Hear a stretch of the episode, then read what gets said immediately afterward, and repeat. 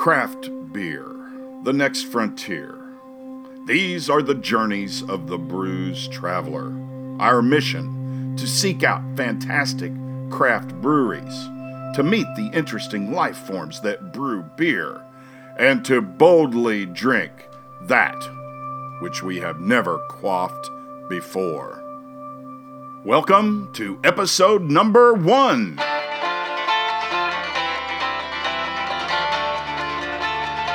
Welcome to the Brews Traveler, exploring the craft beer scene across North America, one craft brewery at a time.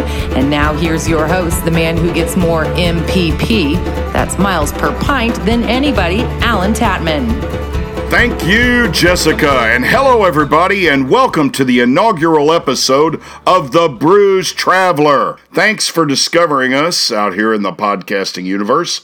I am your host and the chief cat herder of the Brews Traveling team, Allen Tatman. This episode is dropping on June 19th of 2018 along with another 3 episodes premiering on this day, and from this point on we will have a new episode in your podcast feed every week. All you have to do is subscribe, and it'll be there for you to enjoy. Since this is our first episode, I thought I would start out by telling you just exactly how we came up with this idea. Some things about me and about this fantastic team that we have pulled together. And so, that being said, let's get started.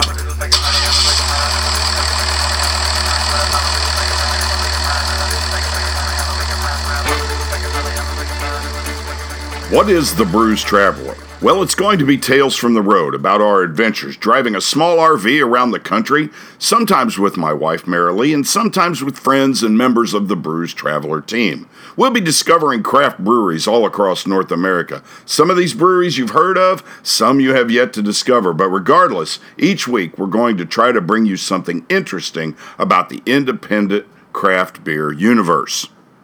We'll have interviews, and we'll also look at the history of the towns, cities, and neighborhoods that support craft brewing.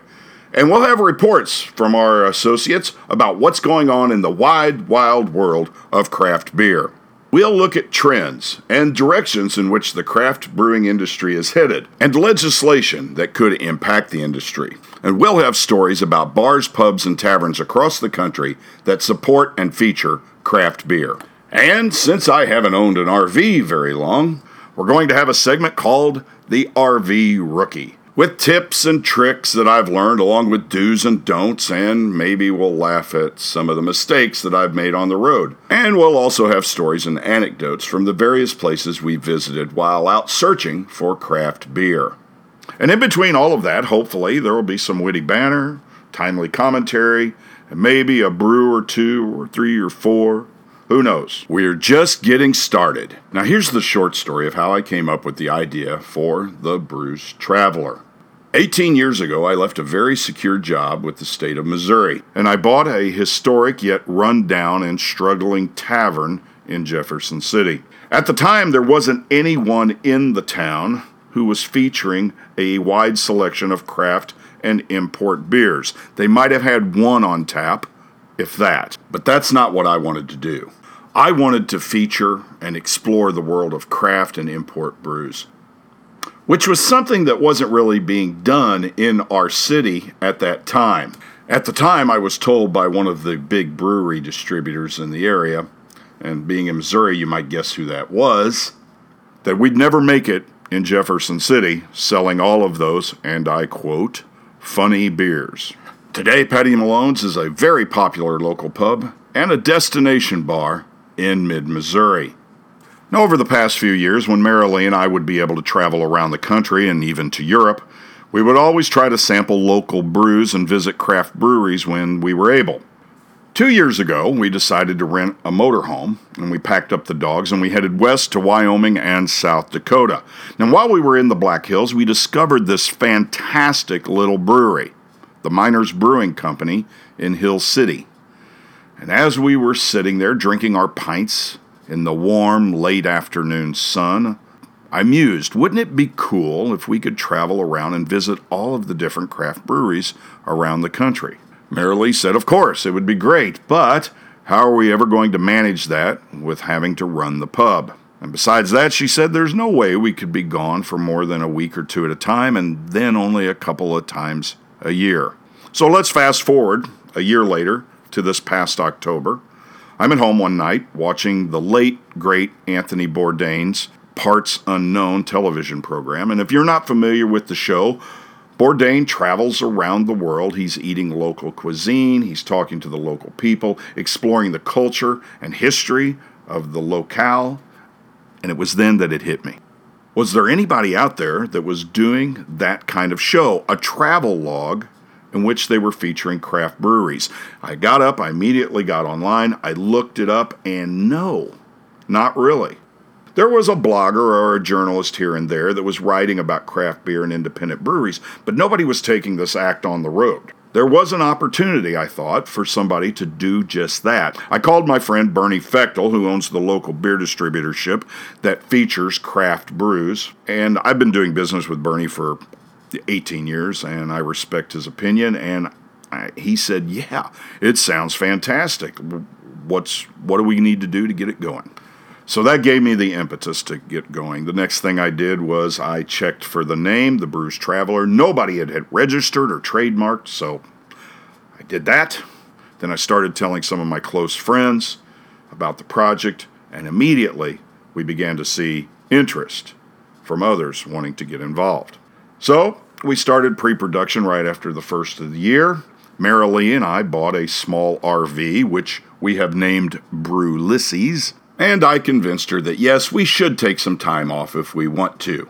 So I started contacting breweries, mostly here in the Midwest St. Louis, Kansas City, Chicago. But we also had a trip planned to go out to Arizona for a wedding, so I called some places out in New Mexico, Arizona, and Colorado. And on our way out there, we dropped in and we did some interviews. We also made some phone calls and reached out to people who are involved in the world of craft brewing across the nation, and that pretty much brings us up to speed. I'd be remiss if I didn't tell you a brief bit about our team that we've assembled because these guys are the ones that are going to help me make this a success. Besides myself, there were two other guys who were extremely helpful in getting the ball rolling. Um, a longtime friend of mine, Brian McGeorge, who is taking care of our graphics and web design on the project, and a loyal customer to the pub, Tim McVeigh of Mission Digital Marketing, whose expertise in marketing and promotion is going to be invaluable in this project. Also joining us, another longtime friend of mine, videographer Tom Baker of Bravo Creative, and freelance journalist Tony Rehagen, who is assisting me with content and news reporting. And there's another journalist, Jessica Machetta, whose lovely voice you heard at the introduction of the show. You'll also hear her between segments. And she will also be filing reports from time to time about the craft beer scene out where she's living in the Denver, Boulder, Colorado area. To round out the team, we have George Carr Jr. and Aaron Austin, they will be advising and assisting us on social media presence and information technology, respectively. And I want to thank all of them for coming on board with us. The great thing about these guys, all of them are friends of mine, and it was they who readily wanted to come and help. I couldn't be happier to have them on board. So that's the brief bio about the Brews Traveler project. So now, let's get on with the show.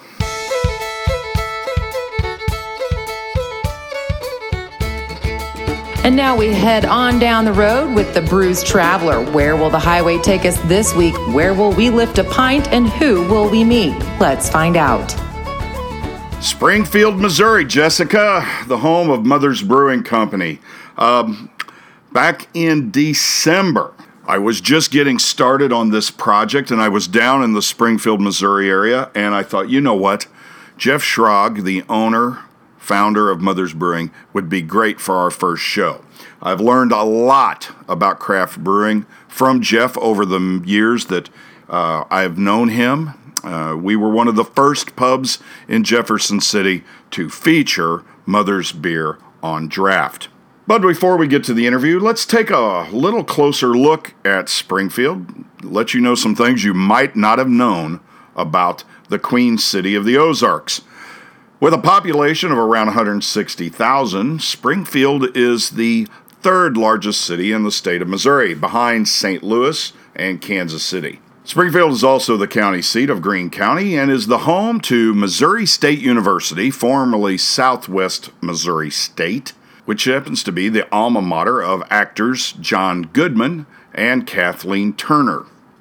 Springfield is also the boyhood home of Brad Pitt, who attended Kickapoo High School. Now, how the city got its name is a bit of a controversy.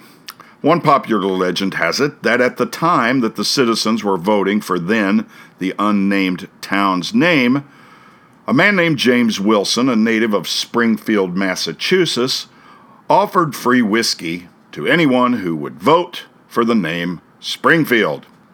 A local historian named Holcomb rebuffed this story about James Wilson back in 1881 when he wrote that the town took its name from the circumstance of being a spring under the hill on the creek where on the top of the hill, where the principal portion of the town lay, there was a field. Sounds a bit too easy and a bit too contrived for me, but there it is. The local newspaper editor, a man named Newbill, published in the Springfield Express It has been stated that this city got its name from the fact of a spring and a field being nearby just west of town, but this is not a correct version. When the authorized persons met and adopted the title of the great future of the Southwest, several of the earliest settlers had handed in their favorite names, and among which was Kindred Rose, who presented the winning name Springfield in honor of her former hometown, Springfield, Tennessee. And there it is, a direct quote from the town's newspaper in the 1880s. So, we have three legends about how Springfield got its name. I actually think they probably named it after that uh, great American explorer, Jebediah Springfield. And if you've watched one particular animated cartoon show, which has been the longest running television program in uh, history, you know who that is. Before white settlement in the 1830s, the area saw the Osage, Kickapoo, and Delaware tribes inhabiting the area, and all of these tribes had been pushed westward into southwest Missouri from locations east of the Mississippi River by the expansion of the growing United States. The Delaware were also known as the Lenni Lenape, and they were originally from around the Delaware River region in southern New York and New Jersey. The Kickapoo were from the Wabash River Valley of Indiana and Illinois, and the Osage had migrated from the Ohio River Valley as a result of a pre European contact war with the Iroquois Confederacy. The first settlers of European descent came to the area in 1829 from Tennessee. So there's where the Springfield, Tennessee thing has some validity, okay? Uh, one John Polk Campbell, who was deeded 50 acres by the Missouri State Legislature, he established a county seat for the newly formed Greene County in 1835. In 1838, the year that Springfield was incorporated, one of the darkest periods in American history cast its shadow over the town. Along the old wire road, which ran from St. Louis to Springfield and beyond, Native American peoples, the Cherokee, Creek, Choctaw, Chickasaw, Seminole, and Ponca tribes, were marched forcibly from their homes in the southeastern United States on the Trail of Tears. Andrew Jackson, then president, took advantage of populist sentiment and forced the natives into the territory which would later become Oklahoma. Of the 16,000 plus natives on this forced march, it's estimated that between 2 and 6,000 died along the way. The true numbers will never really be known. By 1861, Springfield had grown to more than 2,000 inhabitants and was the most important commercial hub of the region. And with the opening of the American Civil War, both the Union and Confederate armies recognized the strategic importance of the Queen City of the Southwest. The first major battle of the Civil War west of the Mississippi opened on August 10, 1861, at Wilson's Creek, just south of Springfield.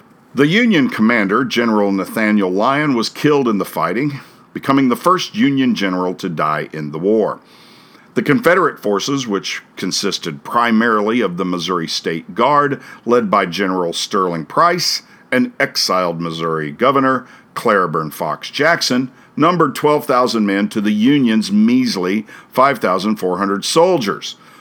The Southern forces easily won the battle, forcing the leaderless Union Army 120 miles back up the old wire road to Rolla, Missouri. Casualties on both sides were severe over 1,300 for the Federal troops and 1,200 for the Confederates.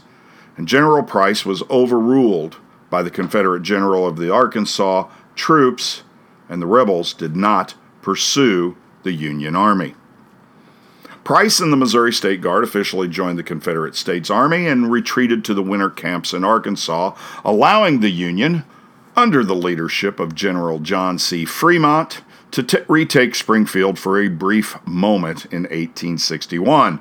The Confederates again attempted to take the city in January of 1863, but the attempt failed, and Springfield remained under Union control through the remainder of the war.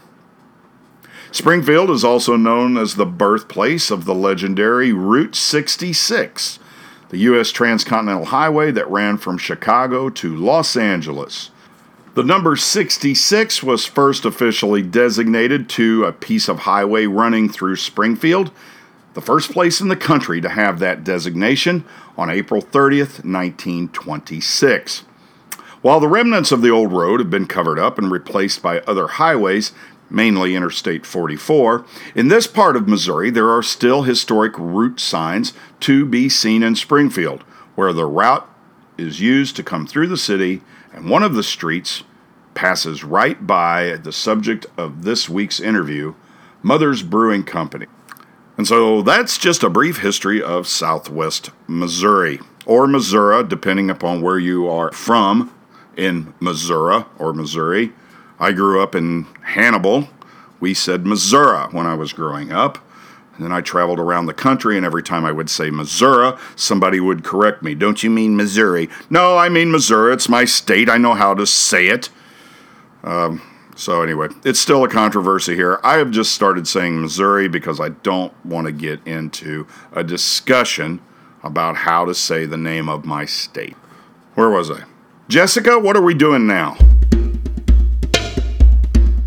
Now it's time for the interview of the week, and let's meet our guest. Whether they be a craft brewer or brewing advocate, they're sure to have a story you'll want to hear. And now here's Allen and his guest.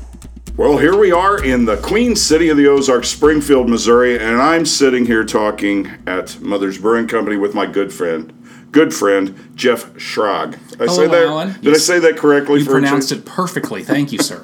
but we're here at Mother's Brewing, which is one of our favorite craft breweries in the state of Missouri, uh, time and again. Fantastic beers. I have not had one of your beers that I did not like on one level or another. Now, some I loved more than others, but all of them are excellent.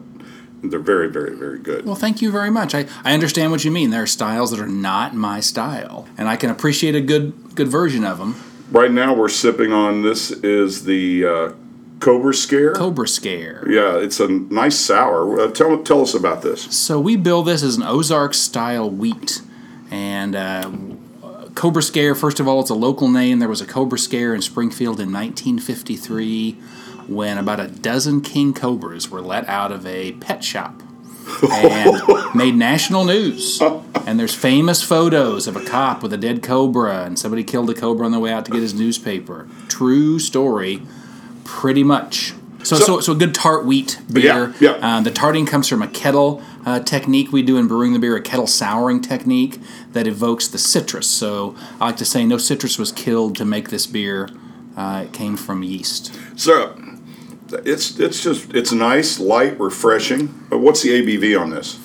It is uh, right at five percent. Right at five. Well, so this you could drink a few of these and be okay. Yes, sir walking around the facility here, you guys get a lot of beer out of a very small brewery. How, how many square feet have you got here? So we're about 30,000 square feet, something like that. Okay. Um, but some of it is unusable. It's a second floor office that we're sitting in right now, right. Allen and I are, that we haven't done anything to.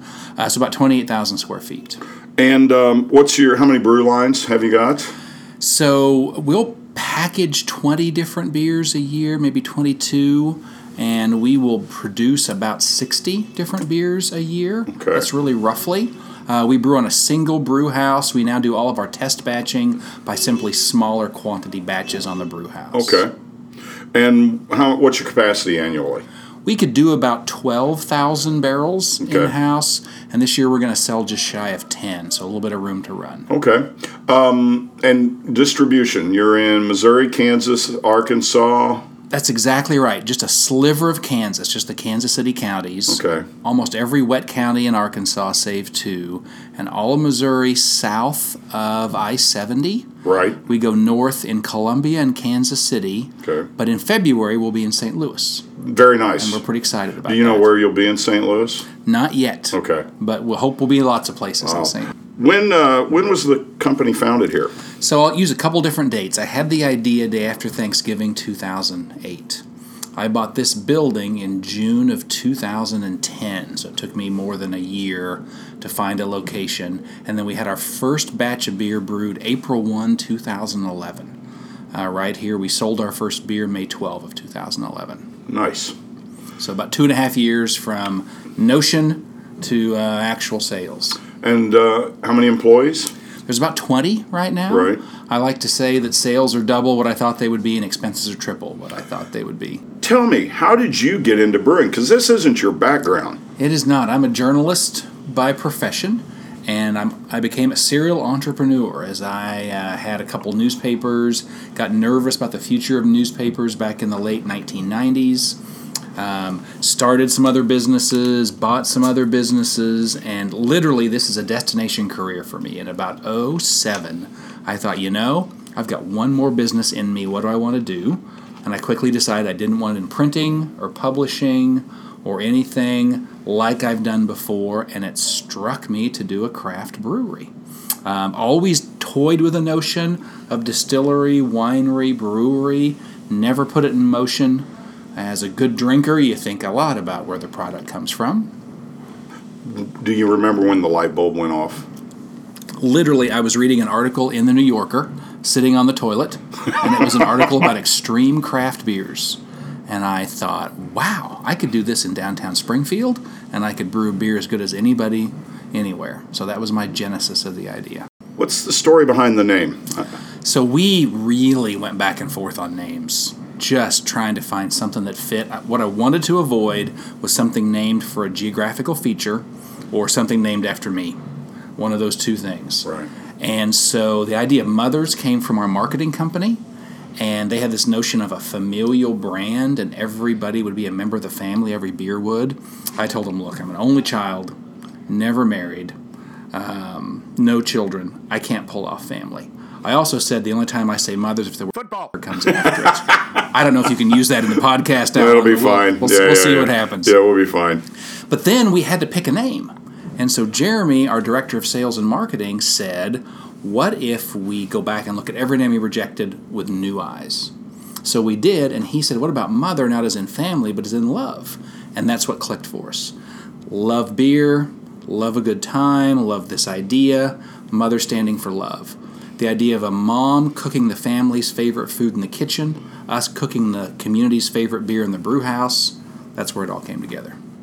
Your logo is, you know, I remember a lot when growing up in the 60s and 70s, a lot of these old sailors from World War II, and you would see tattoos very similar to your logo, the heart with the banner across it said mother a mother's love or mother and that's the first time I remember seeing your logo. that's what I thought of. That was a lucky accident. I actually sketched that on a fax cover sheet, if anyone remembers fax machines.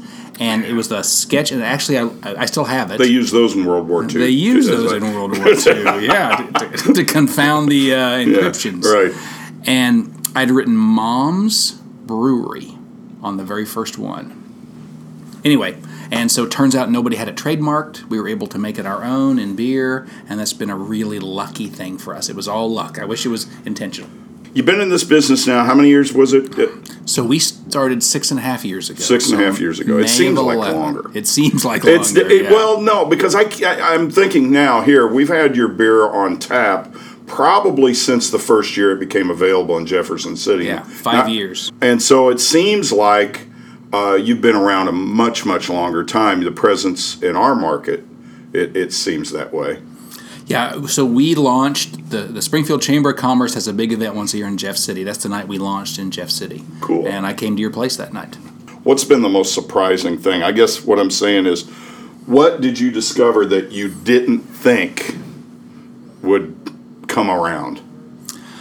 The number one thing in southwest Missouri, which is a little bit of a Bible Belt ish area, I thought we'd have some resistance to promoting alcohol like we have, and we didn't.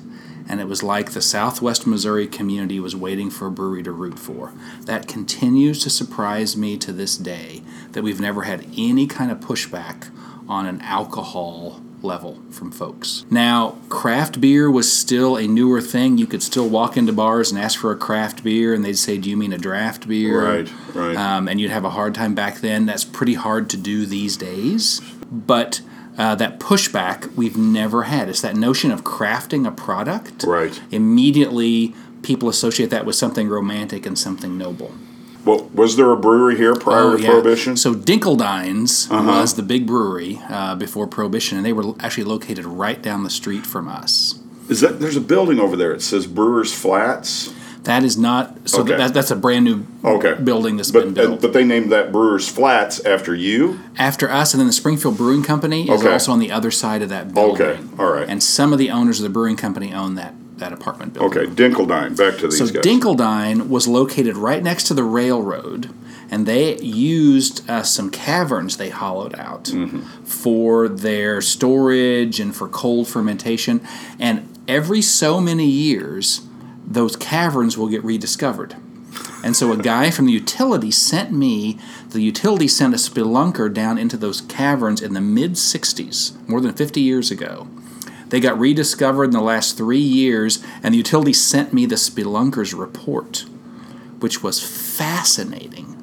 About there's a couple of caverns, there's a lot of trash down there, there's some old furniture, but basically what the spelunker concluded was the railroad equipment just kind of hollowed it out because they were always using the bluffs for gravel right. or for block. And then they built some caverns in there next to the bluff, and the brewery was built somewhat on top or beside of those caverns, Neat. and just Yeah, five blocks from here. Because you in in those days, if you were going to make a lager beer, especially, you had to have a cold storage area, and before the days of of uh, mass refrigeration. Yeah, I've noticed this. One of the reasons St. Louis and Milwaukee ended up being beer havens was because of the caves that were there, uh, available in both cities, And So- made it easy for them. Right. That was your most surprising thing. That uh, you thought there would be some backlash from the local community. And luckily there wasn't. There hasn't Luckily, been. luckily there wasn't. What in that amount of time has given you the most satisfaction? So, still for me to this day is being somewhere. It used to be here in town. Um, now it's usually somewhere outside of Springfield. When I see someone I don't know, have no idea what their association is, and they're either wearing something that says mothers, or they come to a bar and they ask about mothers, and I realize I have no idea who this person is or how they know about my beer, but here they are drinking my beer to this day. That still is absolutely fascinating to me and just makes me feel wonderful. That that is great. It's, it's been interesting. I'm not trying to get ahead of you, but the arc of the sales process has been fascinating. Allen. Right. So, in the beginning, yes, you were getting them to try craft beer, and there was a resistance to craft beer as a notion. Right.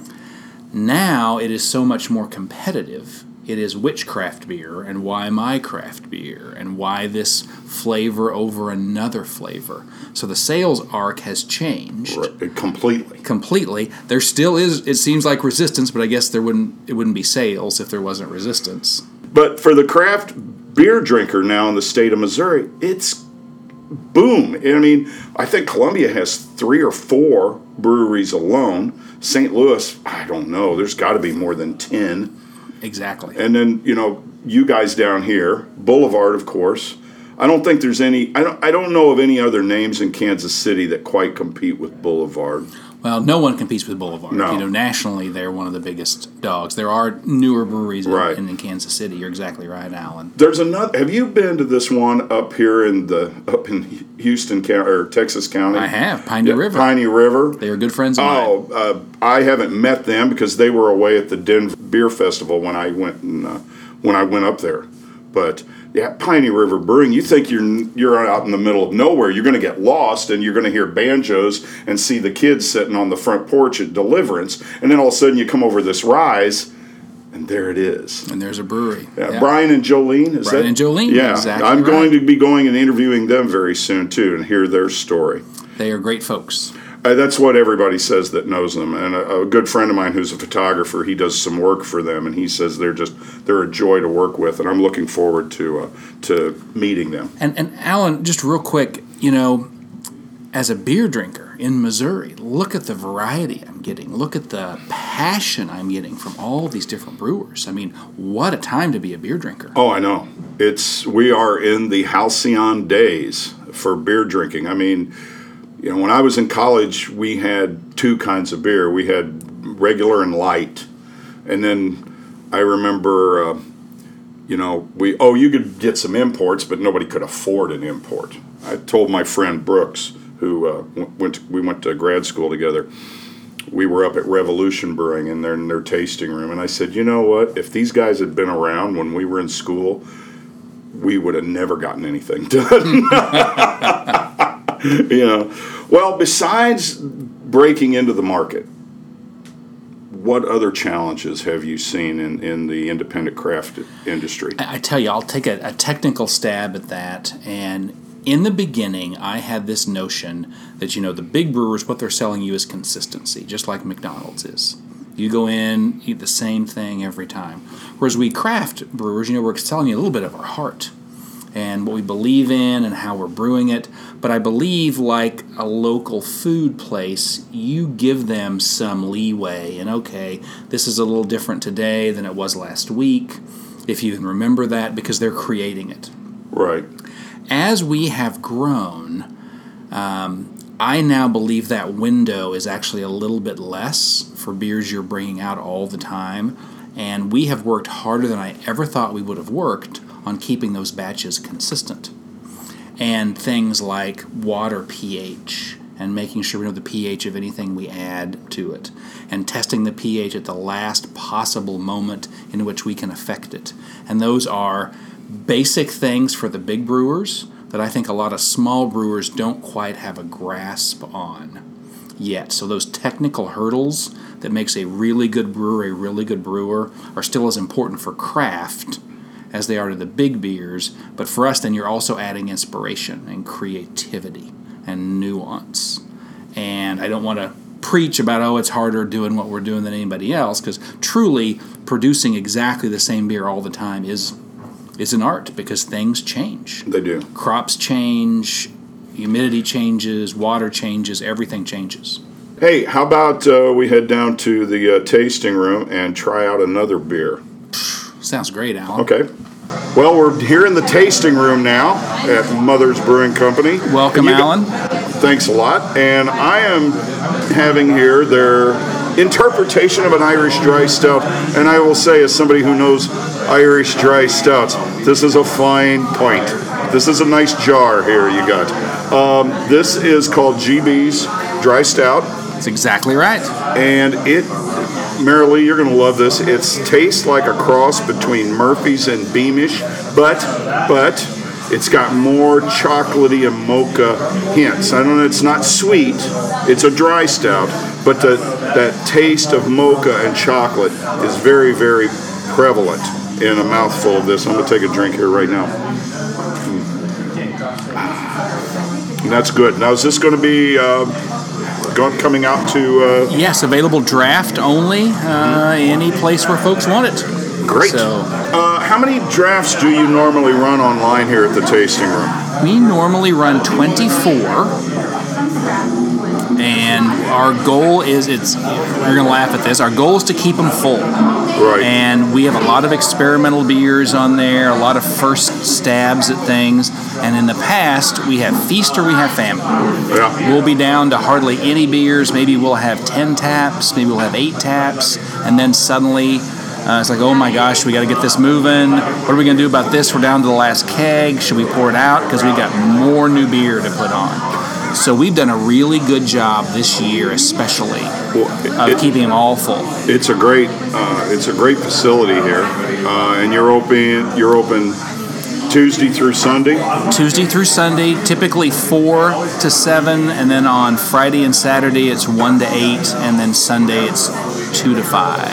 So you folks that are out there traveling Route 66 at some point in time, when you're on I-44 and you come to Springfield, find Mother's Brewing Company here on Grant Avenue. Yes, Grant and College, which is College is Old Route 66. Grant and College, Old Route 66, and you'll find Mother's Brewing Company there. And uh, before we get out of here, Jeff, I've got five questions.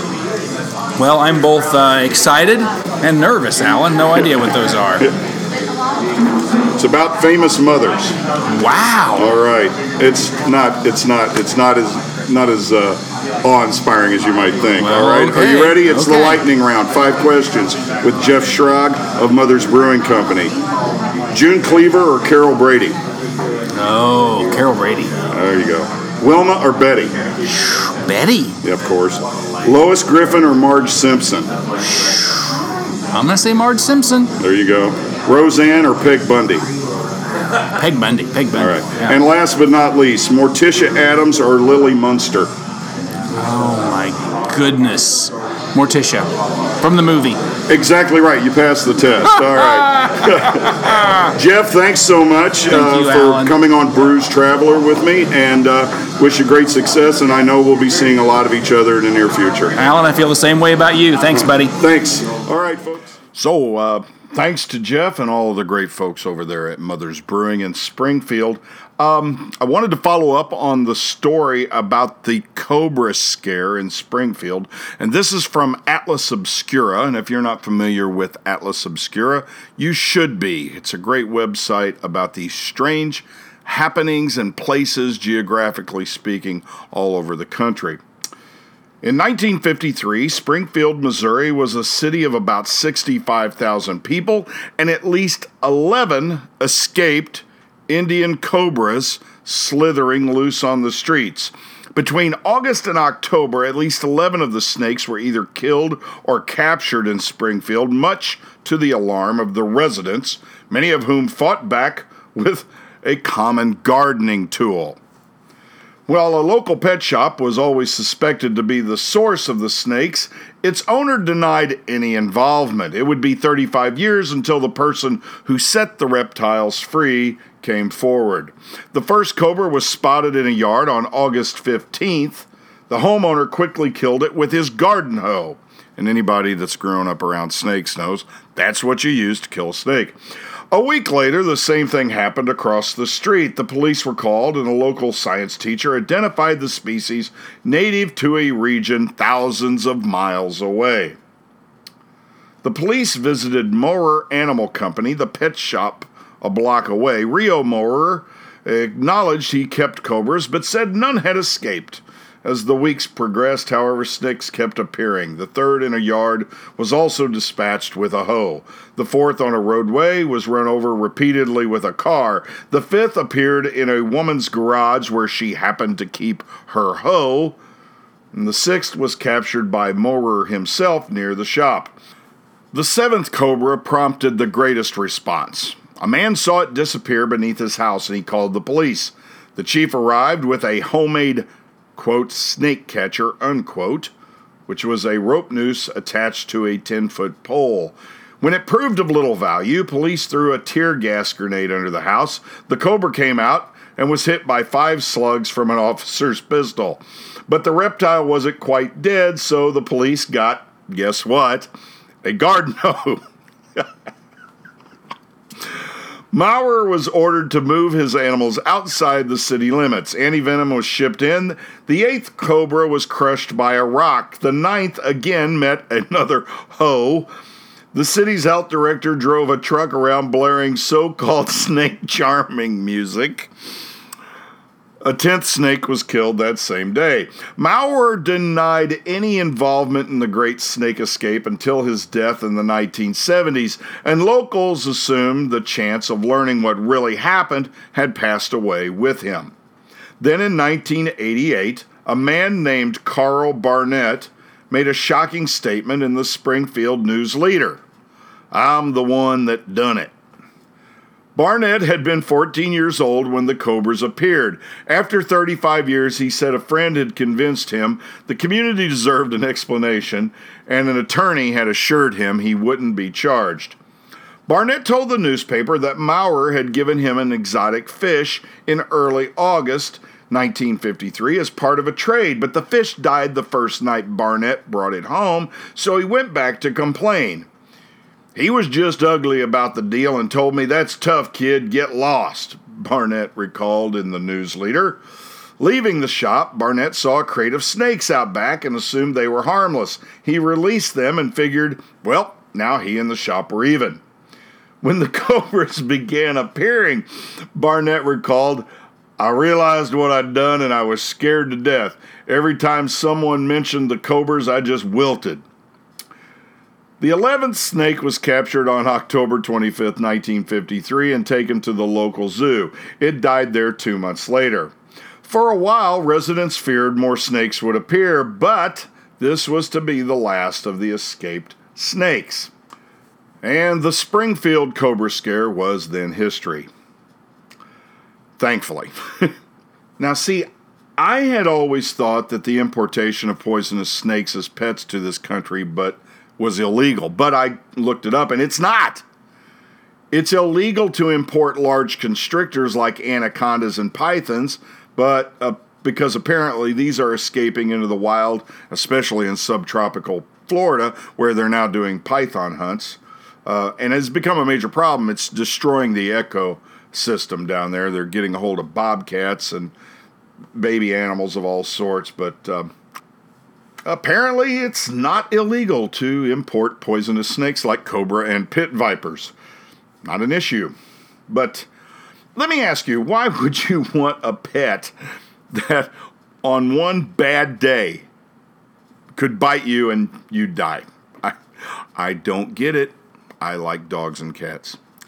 So, again, thanks to Jeff and everybody at Mother's Brewing Company. We had a great visit down there. We're going to go back and see them very soon. Mother's Brewing Company is located at 215 South Grant Avenue in Springfield, Missouri. The tasting room is open Tuesday through Thursday, 4 to 8 p.m., Friday and Saturday, 1 to 10 p.m., and Sundays, 2 to 8 p.m. And they have, like I said, 24 different brews on tap, some of them only available at the tasting room. To learn more about Mother's Brewing, check out the website mothersbrewing.com. Hey, da da da da, yeah, ha, hey. Cardion scale buccal. What's the rumpus? Now it's time for What's the Rumpus with Tony. What's going on in the world of craft brewing?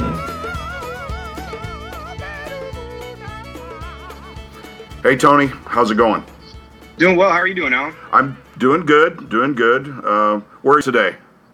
I'm in Indianapolis, Indiana, on way on route to uh, Columbus, Ohio. I just stepped out of a uh, of Coal Ship, this little micro brew uh, that serves Central State beer. Delicious stuff. Okay. Um, if you don't mind uh, asking, what's uh, your project in Columbus? Um, I'm working on a story for Pacific Standard Magazine. Story about a uh, a Christian rock singer who uh, a couple years ago came out as as gay and is now kind of coming to coming to terms with his fan base and and kind of trying to try to continue his career. Wow, that's heavy. Yeah, right. Man, yeah, I bet that's uh, that's a challenge for that fella. Uh, oh, for sure. Well, good good luck to him. And uh, anyway, what's the temperature like there in Indianapolis? It's in the low 90s, upper 80s. It's it's it's, it's hot. Not quite as humid as back in back in Missouri, but definitely. Oh hot. man, it's going to be 97 tomorrow. You go outside, it's like walking into a sauna with sunshine. It's Oh, wow. Um, Anyway, but that uh, kind of leads us into what you got to talk to us about. Brews in the news, man. What do you got here for us? Well, it has to do with the weather for sure. It's uh, about, about climate change. And essentially, this story comes from a Climate Central, which is an independent organization of scientists and journalists who research climate change and its public impact. And uh, they recently did a, a, study and a story uh, about how it's going to affect domestic beer production, especially among craft brewers. But uh, according to the USDA, 99% of the U.S. hop crop is, is grown in Idaho, Oregon, and Washington state. 75% of that is in Washington state alone.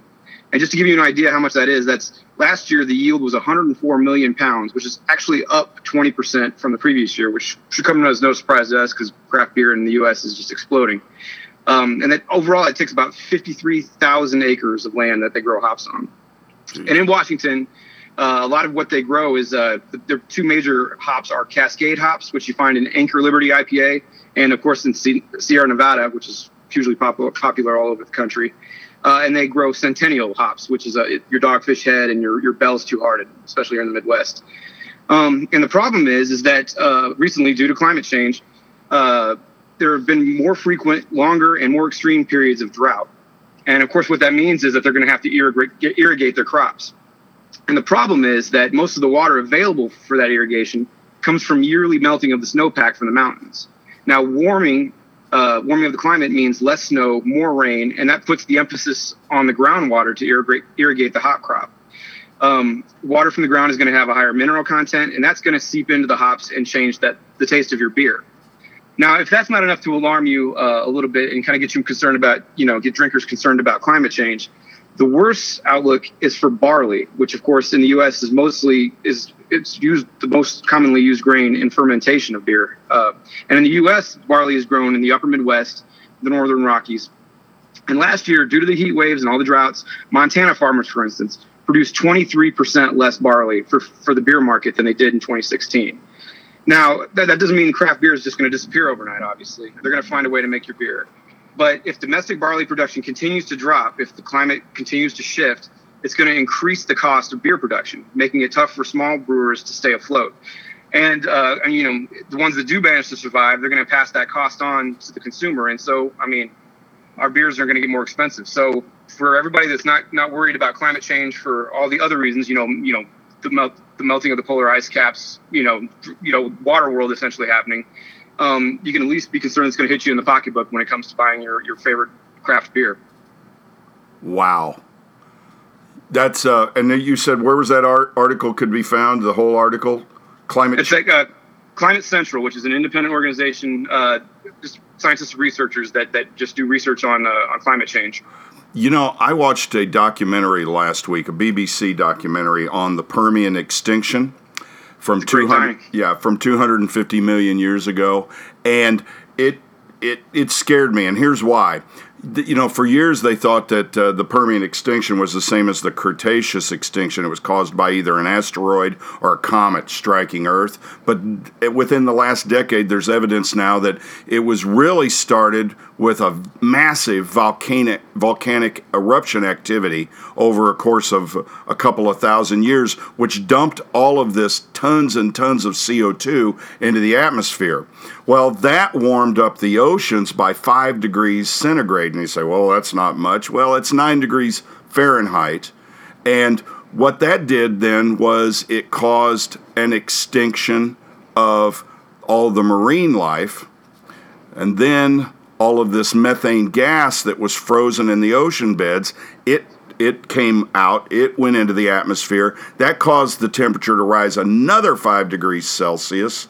And so, over the course of a 10 or 20,000 years, the atmosphere rose in about 15 to 20 degrees Celsius. That would be 36 degrees Fahrenheit. And this destroyed, first, it struck the marine life, like the coral reefs and all of this stuff. It wiped that 90 for, 95% of all the marine life, and then it hit the terrestrial animals nine and, and species, vegetation. 95% of all life on land was was wiped out. Now, and, and it was another 60,000 years before the Earth began to cover. Now, here's the scary thing. Since 1950, temperatures on Earth have risen an average of two degrees Celsius. We're only 3 degrees Celsius away from the beginning of the Permian extinction. And at the current rates, 0.2% Celsius, excuse me, 0.2 degrees Celsius are rising in the atmosphere temperature every decade. So within 150 years, if not less, because this this temperature rise is exponential, we're going to be looking at the same temperature levels and CO2 levels that you saw at the Permian extinction.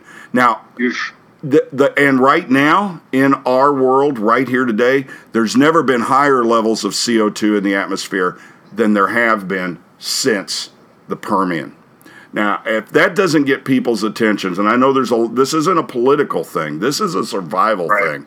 You know, if this doesn't get people's attention, we may be already at a tipping point, but there are things that we can all do in our daily lives to try to reduce our carbon footprint. I'm not saying everybody ought to become hermits and live in a shack with no electricity, no running water, and especially no good quality craft beer. But there are things Yeah. we can do, and I think it's I think it's imperative upon all of us to try to make Yeah. some steps, little things. Absolutely.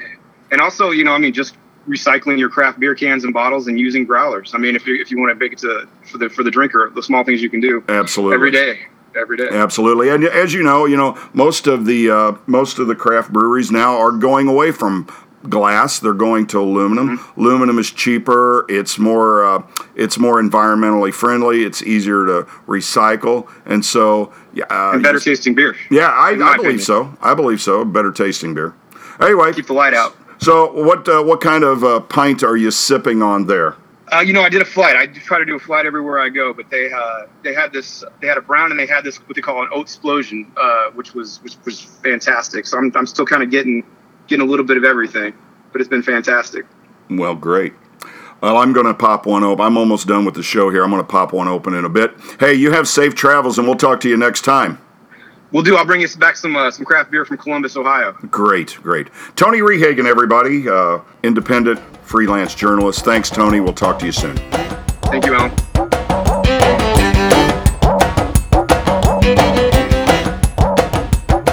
You've been listening to The Brews Traveler. Follow us on Facebook, Twitter, and Instagram, or check out our blog on website thebrewstraveler.com. Cheers! Well, and cheers to you, Jess, and to all of you out there.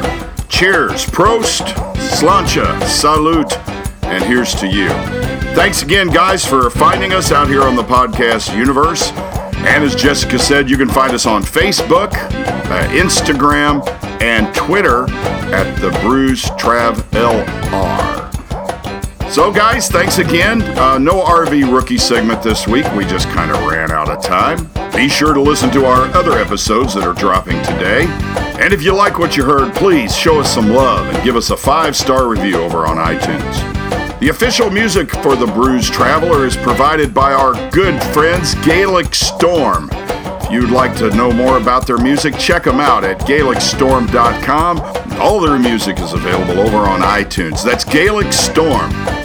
Additional music provided by Bensound. Do you need music for a project? Then contact Bensound. That's B E N Sound.com. So until next time, please drink locally, think globally, take care of each other and the earth. It's everything we've got. So I'm on down the road. If I don't run into you at your favorite tap room, I'll see you right here on the Brews Traveler podcast. And Marilee, you are the measure of my dreams. Goodbye, everybody. Cracked mug, cup of toast and a jelly. Weather forecast is on the telly. Dairy gold, cloudy skies. Bacon rashers, beans and fries. HP brown sauce, salt and a pepper. A duffel coat and a woolly sweater. Everybody's got a dream. This is mine. I want an island in the stream and some time and sunshine, sunshine, sunshine, sunshine.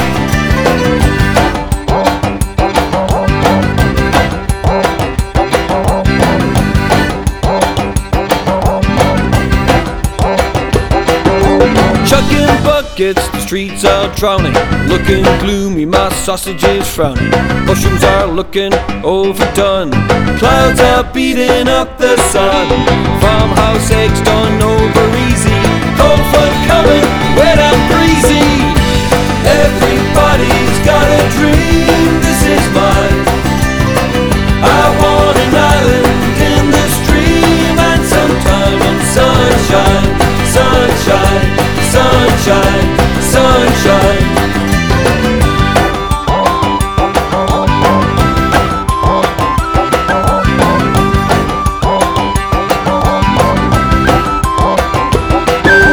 Whistle on, the kettle is calling. Sleet and snow, the pressure's falling. Marmalade that comes from Spain, the rain falls mainly on the plain.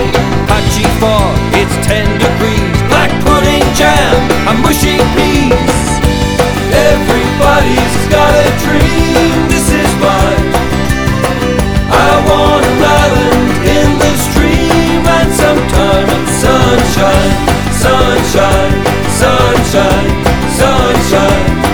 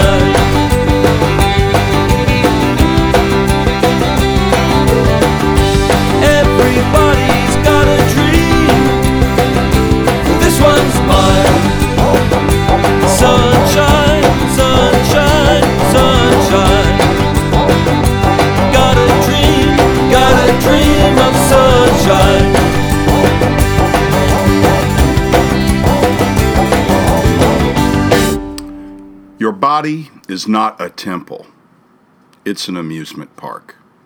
Enjoy the ride. Anthony Bourdain, June 25th, 1956, June 8th, 2018.